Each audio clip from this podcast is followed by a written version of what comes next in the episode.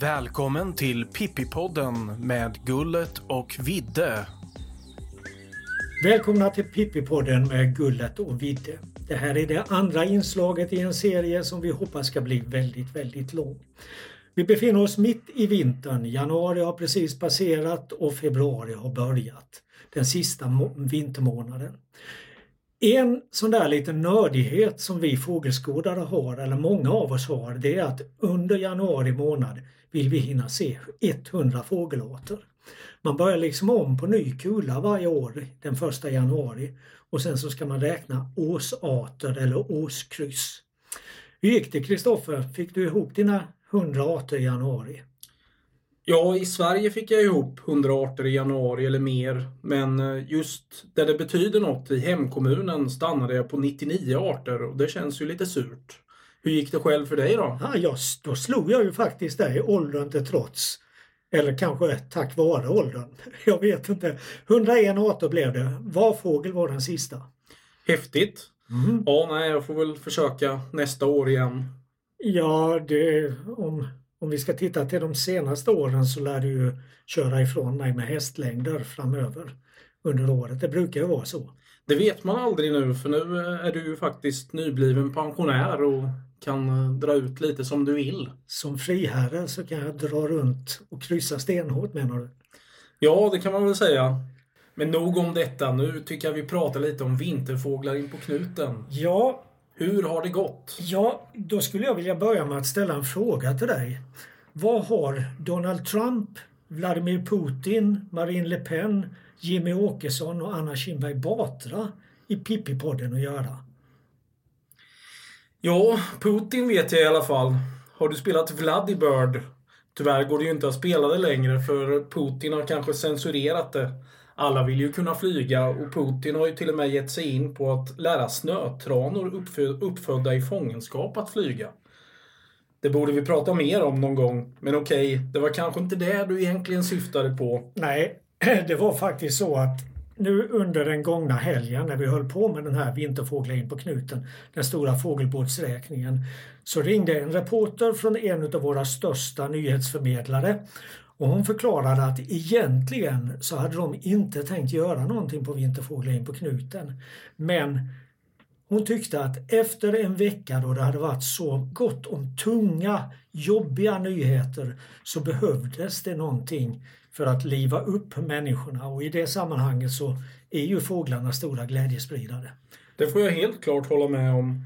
Vi bor ju i lägenhet så vi har ju fått nöja oss med lite färre arter på vår fågelmatning bland hyreshusen. Men det kan vara nog så trevligt ändå. Vi hade en upplevelse häromdagen här hemma med en björktrast som kom och gick och lyssnade efter mask i solen. Den märkte inte av vår närvaro alls. Sedan kom några koltrastar och gjorde den sällskap och det gjorde ju inte upplevelsen sämre direkt, eller vad säger du? Nej, alltså det är ju de här vardagsfåglarna som egentligen är det som eh, betyder allra mest för oss. Vi kan ju glädja oss åt eh, de små kryddorna i tillvaron men utan talgoxar, blåmesar och trastar så skulle det bli rätt torftigt. Eh, just när vi spelar in det här då är inte alla rapporter inräknade än. Det saknas bland annat ett antal pappersrapporter eller brevrapporter eller vad vi ska kalla det. Men det lutar åt att det blir en bra bit över 20 000 rapporter i år och det är det mesta hittills i eh, den här räkningens tolvåriga historia. Och det är som det brukar vara. Talgoxen är den allra talrikaste arten och också den som finns på störst andel av matningarna. Ungefär 97 procent av alla rapporter har med talgoxen. Tvåa kommer blåmesen och trea pilfinken. Så topptrion den är oförändrad jämfört med de tidigare åren. Ja, det låter ungefär som hemma hos oss. Vi har ju haft en rödhake på besök vid fågelbordet också. Men bara en, precis som det var hos uh, Göran Persson. Om ni lyssnade på Pippipodden förra avsnittet så förstår ni vad jag menar.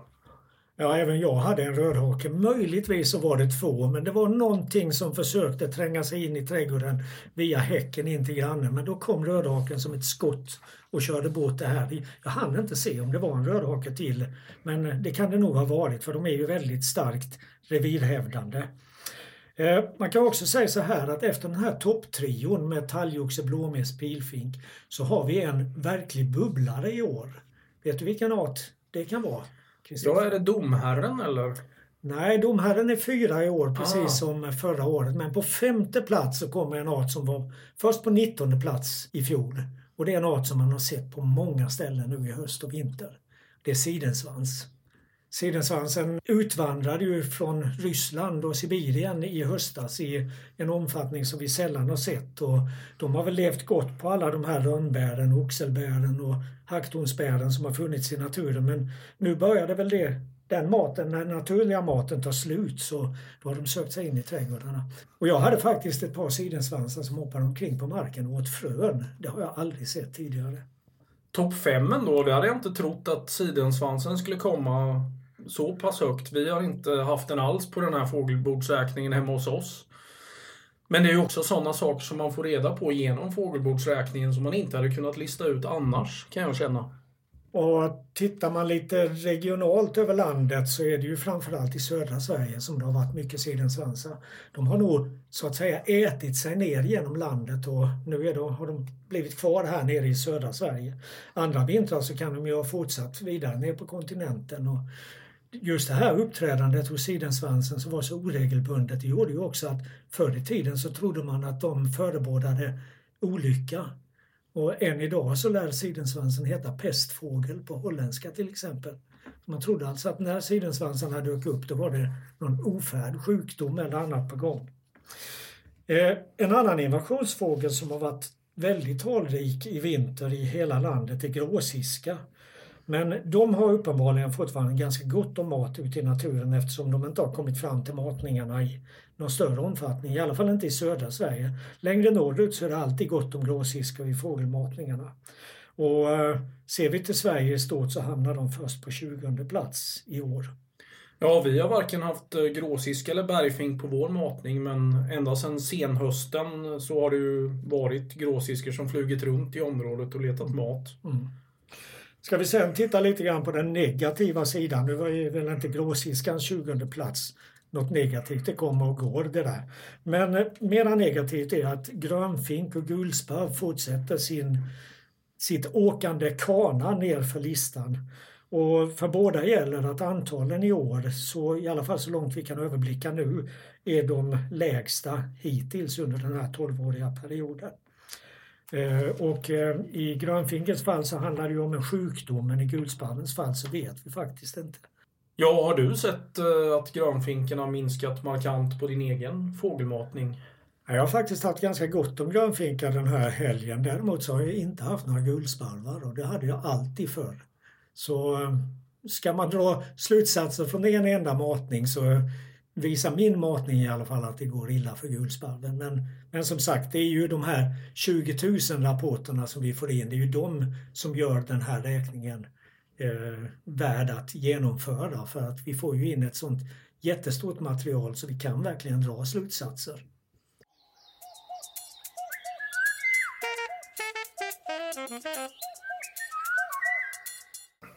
Ja, ni lyssnar till Pippi-podden med Gullet och Vidde och nu har vi åter fått besök i studion.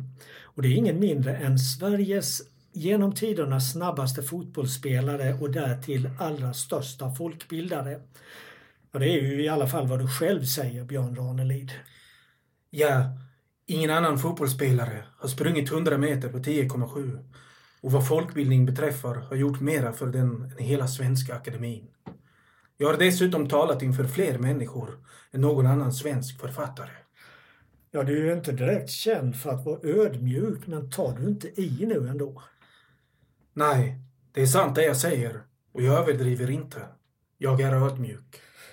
Men varför kommer du till oss eh, i Pippi-podden? Ska du kanske skriva en fågelbok nu också? Det vet man aldrig och det vill jag inte avslöja här. Nej, jag vill prata med er eftersom jag ska genomföra norra Europas största revansch. Det är snart dags för Melodifestivalen igen.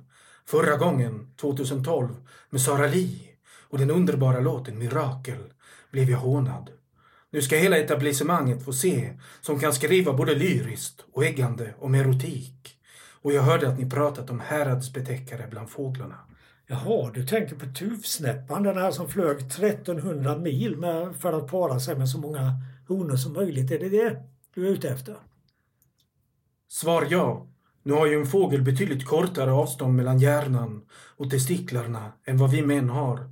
Hos en tusnäppa är avståndet bara 12 centimeter. Hos män i genomsnitt 78 centimeter. Men det betyder inte att vi längtar mindre efter sex. Jaha du, är det för att ragga brudar som du så ofta knäpper upp knapparna i din skjorta? Jag har ju sett dig många gånger på Bokmässan i Göteborg och jag har noterat att ju fler kvinnor det är i publiken desto fler knappar knäpper du upp. Det är bara för att bjuda på mig själv. Jag är också den snyggaste manliga författaren i Sverige. Men nej, jag raggar inte.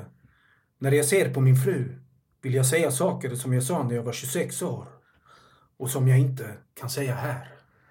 Men vad är det för fråga du vill ställa med anledning av tuvsnäppornas kärleksäventyr? Mina berättelser är flyttfåglar som söker kärlek. Och jag ger mig inte förrän de hittar ett bo i ett sköte. Ja, det var vackert sagt. Vackert är bara förnamnet. Vet du hur många kvinnor som tatuerat in strofer jag skrivit? Nej, det vet jag inte, men eh, vad är din fråga om tuvsnäpporna nu då? Vad gör de där fåglarna för att hålla sig så virila? De kan ju knappast knapra Viagra. Finns det några insekter eller annat som de äter där på tundran som fungerar som afrodisiakum? En av tusnäppehannarna hade ju spelat på 23 platser under en månad och förmodligen satt på flera honor på varje plats. Det är det jag vill sjunga om i Mellon. Men är det då inte risk att etablissemanget gör narr av dig igen? Du har ju sagt att du har hamnat på löpsedlarna 40 gånger. Räcker inte det? Nej, jag ska dubbla det antalet. Då kommer etablissemanget att nysa av Ranelidska och ingen läkare ska kunna bota dem. Ja, vi ska här i Pippepodden göra lite nedslag i den aktuella fågelforskningen. Det publiceras ju en ständig ström av nya artiklar i vetenskapliga tidskrifter. Mycket av detta har ganska marginellt värde för oss vanliga fågelskådare men det kommer naturligtvis också rön som är av ganska stort intresse för oss. Dessutom, och det är ju inte att förakta, så kommer det ibland artiklar som får den att dra på munnen. En sån artikel publicerades i slutet av förra året i tidskriften Journal of Ornithology. Och det var en forskare i Prag, egentligen en medicinare vid namn Peter Henneberg, som kommenterade en annan forskningsrapport som hade publicerats lite tidigare. Och den där andra rapporten den handlade om en form av självmedicinering hos fåglar. Att sånt förekommer har varit känt ganska länge. Bland annat så plockar starar in olika örter i sina bon och det har man tolkat som att de här örterna har en avskräckande verkan på parasiter. Nu har man upptäckt att stortrappar äter betydande mängder av så kallade oljebaggar. Och detta sker särskilt under parningstid och det är hannarna som äter dem. Hannarna, ja, både hannar och honor äter oljepaggar men hannarna äter många, många fler än honorna. Och en av de mera kända oljebaggarna det är majbaggen och en annan är den skalbagge som kallas för spanska flugan. Oljebaggar är ganska speciella eftersom de producerar det giftiga ämnet kantaridin. Och det här ämnet, kantaridin, alltså det är dödligt giftigt även i måttliga mängder för de allra flesta djur. Men i små doser så har det antibakteriella egenskaper och det verkar även hämmande på parasitmaskar. Och slutsatsen som forskarna i den första rapporten drog det var att stortrapparna åt de här oljebaggarna för att bli av med parasiter i magen. Att hannarna åt fler baggar än honorna kopplade man till att just hälsa är en av de faktorer som påverkar honornas val av partner. En frisk hanne har helt enkelt större chans att gå hem hos honorna än en hanne som är lite defekt eller lite krasslig. Och den här hypotesen den styrktes av att man såg stortrapphonor inspektera hannarnas kloak, det vill säga den kroppsöppning där i princip allting mynnar hos fåglarna. En ren, vit och fin kloaköppning skulle enligt forskarna visa att hannen i fråga var i bästa form och sända en signal till de parningsbenägna honorna. Men Peter Henneberg har en alternativ förklaring. Han hävdar att stortrapphannarna knaprar oljebaggar som afrodisiakum. Kantaridin är nämligen sedan länge känt som just afrodisiakum och det har använts som potenshöjande medel hos män ända sedan antiken. Det förlänger verkan på penisens svällkroppar hos män och det var också detta som den berömde Marquis de Sade utnyttjade i sina orgier under slutet av 1700-talet. Men Hennebergs förklaring har ett litet problem. Svällkropparna hos människor och andra däggdjur fylls med blod medan det handlar om lymfa hos de fåglar som har en penis och det är inte alla som har det. Och det verkar vara oklart om kantadidin har någon påverkan på lymfa och dessutom hör stortrappen till de fåglarna som saknar penis. Men trots detta tror Henneberg att det finns en, ska vi kalla det potenshöjande effekt hos stortrapparna. De äter ju betydligt fler oljebaggar än honorna och kanske gör de det för att bli en, om inte bättre så i alla fall effektivare älskare. Det kan ju till exempel vara så att eh, området runt själva kloaköppningen fylls med blod om de äter mycket kantadidin eller många oljebaggar. Och eh, det, det, kan ju attrahera honorna även om de inte har någon penis alltså. Man kan ju också säga att stortrapphannarna kan ju verkligen behöva lite, lite sånt här potenshöjande medel för framgångsrika stortrapphannar de omger sig ofta med ett harem. Och det här haremet kan bestå av 10 till 15 honor som kanske ska betäckas ett par gånger om dagen varje, var och en av dem. Så att underhålla alla dem, det lär ju kräva sin trapp.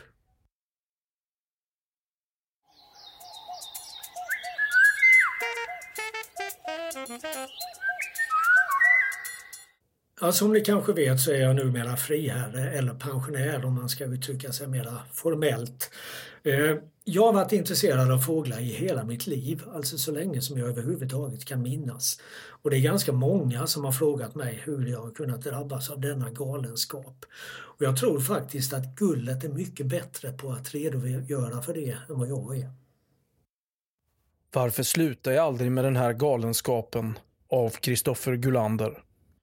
Pralin på Tången! Ärligt talat, vi hinner. Vi hinner. Spring ner och starta bilen. Det är bara att åka. Den måste vi bara se. Stan till Skälvik är en baggis. Ja, ja, ja. Var är min vänstersko?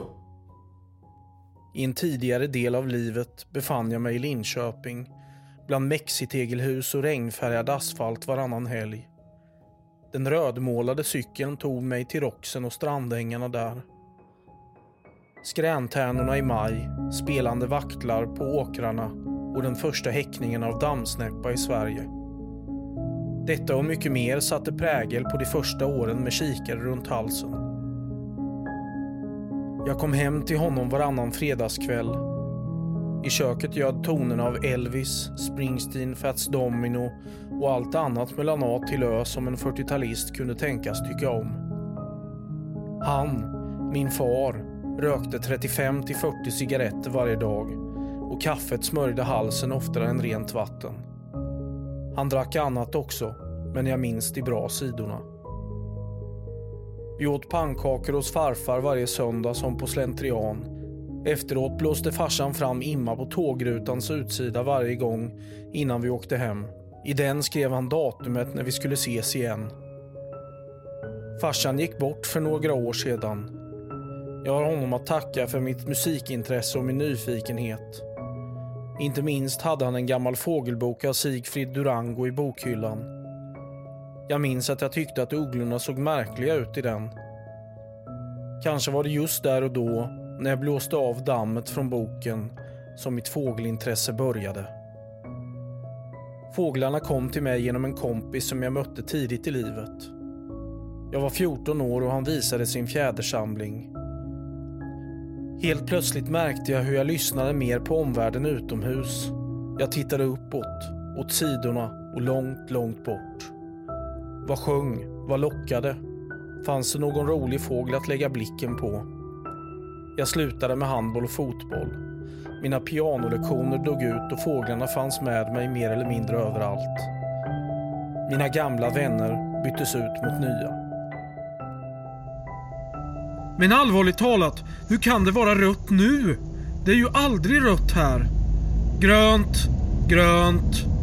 Kör nu, kör! Det är ju för märkligt att det alltid ska uppstå sådana här situationer i sådana här lägen. De vanliga arterna är de jag uppskattar mest i slutändan.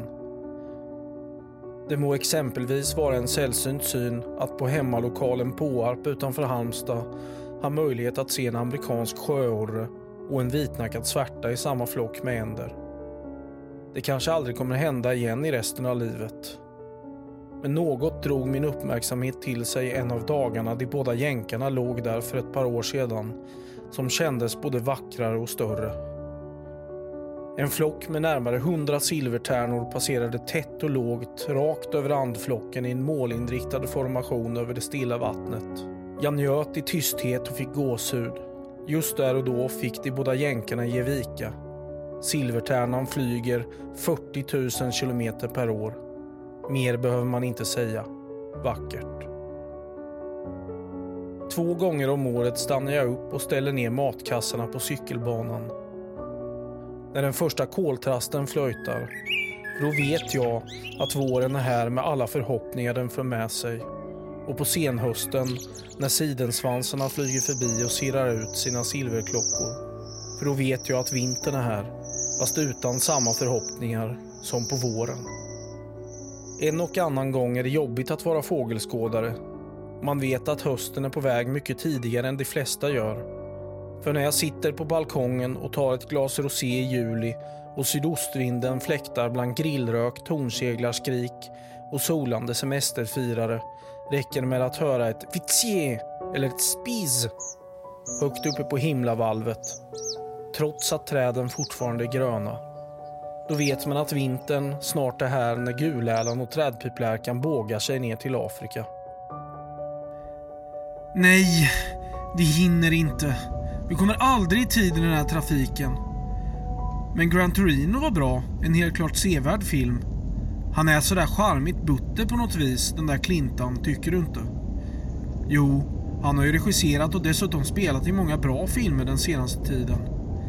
Men vad håller han på med i 740? Att folk aldrig lär sig att blinka ut från rondeller. Det som är allra mest fascinerande med fåglar är förstås att de kan flyga. Men det finns alltid runt om oss som ett tröstande sällskap.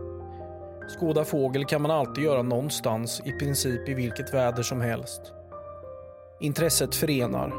Vissa vill lära sig allt och lite till om fåglar. Andra vill koncentrera sig på vissa arter och en del kunde kanske lika gärna ha samlat frimärken istället för att kryssa. Huvudsaken är att var och en är nöjda med sina val. Sedan finns det tusen varianter till på fågelintresset. Jo då, vi hinner. Det kan aldrig gå så snabbt från Morupstången till Skälvik för en praktöjder. Hur vet du det? Det var ju ett andrahandslarm. Vi kan omöjligt veta hur lång tid det var mellan då praktöjden passerade och när larmet kom ut. Men ring då för fasen. Nej, jag känner inte honom. Nej, skit i det då. Ibland känner jag såklart för att sälja kikarutrustningen och köpa ett bowlingklot och några flak öl istället. Det har varit vid tillfällen då jag missat mindre albatross med några minuter, större lira med dito eller blåtrast med någon sekund. Men så inser jag ganska snart att det är en del av intresset. En del av skådningen som jag alltid har med mig. Man kommer alltid ut i vår fina natur med blandade resultat vid hemkomsten. Men skulle man göra en soppa på alla de resultaten skulle den nog platsa på Nobelmiddagen i slutändan. Man måste inte se allt. Livet är för kort för att grämma sönder sig och sitta gråtandes framför ratten i en gammal Volvo. Alla dessa fartgupp. Hur kan det finnas så många här längs Skälviksvägen? Det är fler fartgupp än vad som finns i hela Halmstad. Det är så många att det inte ens går att räkna. Jag tror pralinen nästan är i Tylösand nu. Sluta vara så negativ. Vi är snart framme. Nu ser vi ju dessutom havet. Jag... Jag ser en flock ejdrar! Va? Jag ser en flock ejdrar i norr! Stanna bilen! Stanna bilen nu! Spring ut som en antilop på Afrikas savann och glöm inte tuben. Där är den! Där är den! Så förbannat fantastiskt underbart. Ja! Det känns som vi bara var ett rödljus ifrån att missa den. Praktejden, eller Guldet som den också kallas, blev bärgad och vi var lyckligast i hela staden den dagen. Fågelskådning är spänning, glädje, utmaning, förtvivlan och eufori i ett vackert inslaget paket. Glöm aldrig det.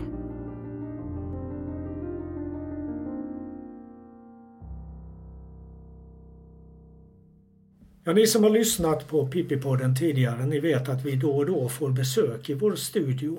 Det är antingen folk som har någon fågelfråga som de vill ha svar på eller personer som kan svara på våra frågor.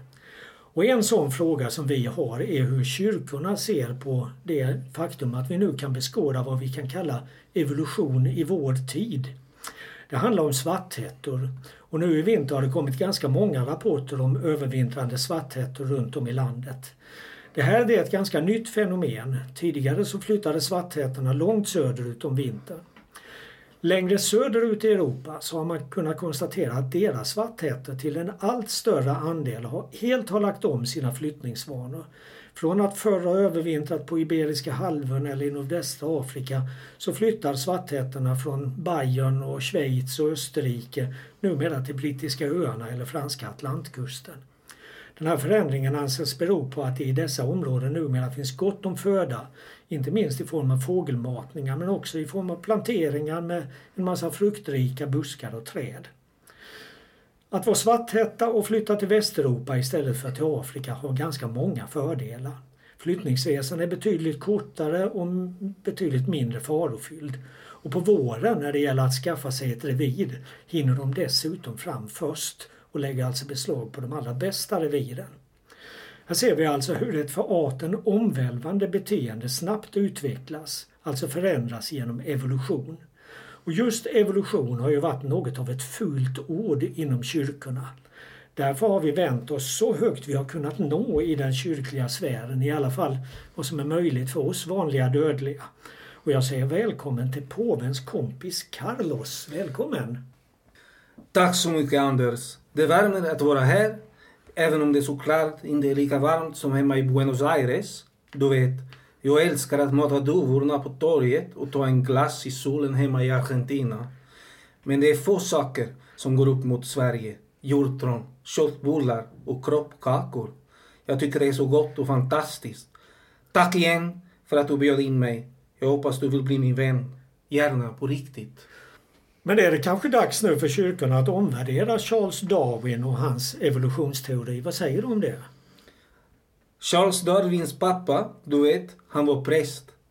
Kanske ville lille Charles bara göra lite revolt mot sin pappa. Jag tänker ofta på det där. Han tyckte nog hans pappa var jättedum. Därför började han fundera fram sådana där fantasier som revolution. Förlåt, evolution. Ja, men hur förklarar ni från kyrkorna i världen att förändringar som de vi nu ser hos svarthättorna kan ske så snabbt? Är inte fåglarna som ni ser det skapade fix och färdiga en gång för alla? Man skulle kunna se svarthättan som en religiös symbol. Faktiskt, den heter munk på danska. Det är huvudfärgen, svart eller brun, som om han klippt sin frisyr nästan som en djupt religiös munk. Visst är fåglarna fix och färdiga en gång för alla. Jag brukar köpa färdiglagad grillad kyckling i matbutiken och sen åker jag hem och gör pulled chicken av den i stark tomatsås. Mums filibaba, eller hur säger ni här? Ja, Carlos, jag tycker inte du svarar på mina frågor men vi kan väl lämna det därhän. Jag har en annan sak som jag vill ta upp med dig.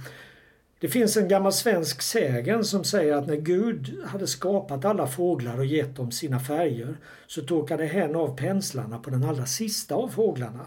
Och det är därför Stiglitzen är så färggrann. Hur ser du på det? Du vet Anders, första gången jag kom till Sverige 1976, bara efter några dagar, jag träffade en ornitolog.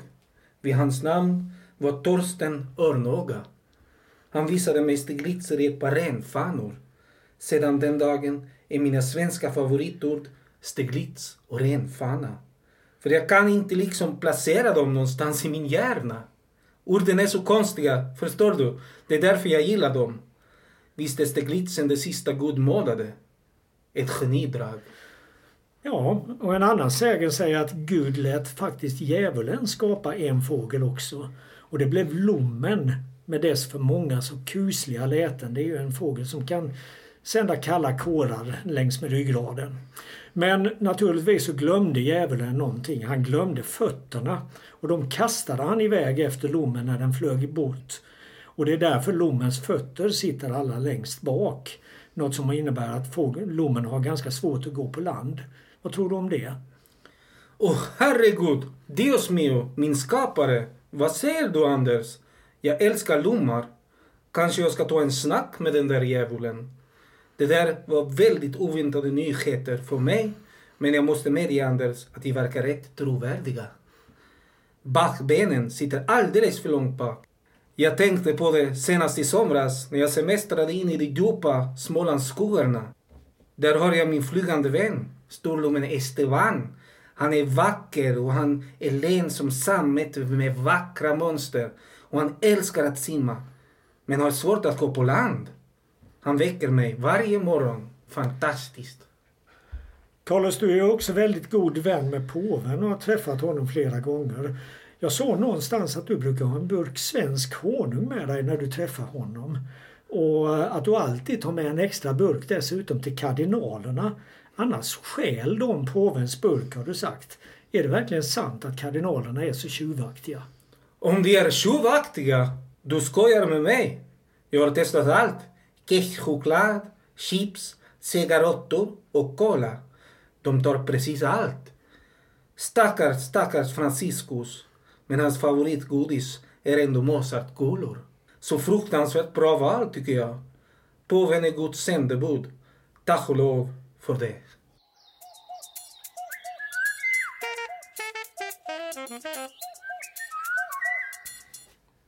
Ja, här i Pippi-podden så blandar vi ju ganska hejvilt mellan det som är seriöst och det som är kuriöst. Det är inte alltid det är allvar, men nu tänkte jag faktiskt ägna en liten stund åt någonting som är ganska allvarligt och det handlar om tjädern och skogen. För en tid sedan var jag ute och gick i ett skogsområde som ligger cirka två mil öster om Halmstad. Jag hoppades få se tjädern. Men det blev inte någonting av det. Däremot såg jag en hel del färsk spillning av tjäder, så den fanns ju helt klart i området. Och det är kul eftersom det har varit, den har varit försvunnen just i den trakten i närmare 30 år. Den har alltså kommit tillbaka nu i sen tid. Och den här upplevelsen fick lite extra aktualitet när jag kom hem. I min mejlkorg låg nämligen ett brev från en skogsägare. Han hävdade att vi fågelskådare är ute i ogjort ärende när vi anklagar skogsbruket för att ta för lite hänsyn till naturens värden. Se på tjädern, den finns det 350 000 par av kunde jag höra honom säga, fast han skrev ju det. Och det visar ju den bok, skrev han också, som ni själva har gett ut. Ja, visst, du har rätt när det gäller antalet svarade jag för honom, men det säger ju ingenting om hur det har gått för tjädern under de senaste årtiondena. För 50 år sedan så fanns det kanske 500 000 par eller en miljon. Det vet vi inte eftersom det inte gjordes några liknande noggranna beräkningar då. Det vi däremot vet det är att tjädern minskade mycket kraftigt i antal under andra halvan av 1900-talet. Det vill säga den tid då det vulgära kalhyggesskogsbruket slog igenom med full kraft. Och tjädern var inte ensam om att drabbas så här hårt. Det gällde i stort sett alla fåglar som var anpassade till ett liv i skog. Och det säger ju sig för övrigt självt att sopar man fullständigt rent över kvadratkilometer efter kvadratkilometer så försvinner inte bara träden utan nästan allt annat liv. Det sena 1900-talets skogspolitik gav råvara till en växande industri och bidrog också i någon mån till ökat välstånd här i landet. Men den innebar också en veritabel våldtäkt på naturen. De jättelika hyggena har jag redan nämnt. Intensiv bekämpning med kemiska medel bidrog också, liksom statsbidrag till skogsdikning och avverkning av skogar med dålig tillväxt, så kallade 5:3-skogar. Jag vill hävda att skogsbruket på grund av detta våldförande faktiskt står i ordentlig skuld till den svenska naturen. Men av det märks inte mycket i dagens skogsdebatt. Istället skrämmer skogsindustrin, LRF och även ett par av allianspartierna upp både skogsägare och allmänhet med att hävda att äganderätten nu är hotad i Sverige. Det de syftar på är att Sverige sent om sidor börjat implementera EUs naturvårdsdirektiv i regelverket för svenskt skogsbruk. Detta har skogsbruket och myndigheterna haft lång tid på sig att göra. Men från skogsbrukets sida så har man stoppat huvudet i sanden och låtsas som ingenting. Man har kanske hoppats på att det därmed ska vara business as usual. Därför är det också rent ut sagt ömkligt när LRF slår på stora trumman och hävdar att artskyddet i skogen lägger en död hand över skogsbruket och att äganderätten därmed är hotad. Det är den inte alls. Att den mycket senkomna tillämpningen av artskyddet i skogen i några få fall lett till att markägare kommit i kläm, det är absolut inte de aktuella arternas fel och inte heller naturvårdens fel. Istället måste skogsbruket och inte minst LRF rannsaka sig självt. Och vi från naturvårdssidan, vi måste vända på debatten. Det är som det heter på andra sidan Atlanten, payback time. Skogsbruket står i en mycket stor skuld till den svenska naturen och därmed också till det svenska folket.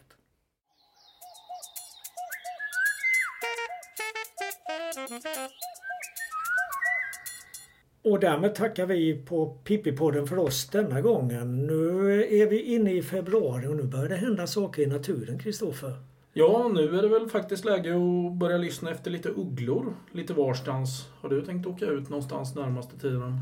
Ja, det blir nog någon, någon tur i alla fall. Och sen vi som bor i södra Sverige, vi börjar också få lite vårdkänningar där nere. Eh, sånglärkor, gravänder, tofsvipor. De står och knackar på dörren nere i Danmark nu. Precis. Jag hoppas på många roliga vårtecken framöver. Och vad kan vi se fram emot i nästa veckas Pippi-podd? Ja, jag har faktiskt eh, fått kontakt med PG Gyllenhammar så han eh, lär väl komma på besök. Är det möjligtvis så att han ska kommentera trassliga Norgeaffärer? Ja, vad annars höll jag på att säga. Vi får väl se vad det blir. Fast det blir nog inte om bilar utan kanske snarare om fjällgäss. Men det får ni höra nästa gång. Redigering gjordes av Frida Nettelblatt. Pippipodden tar gärna emot tips på vad som kan vara med i programmet i framtiden. Skicka oss gärna ett mejl på pippipodden gmail.com. Allt gott!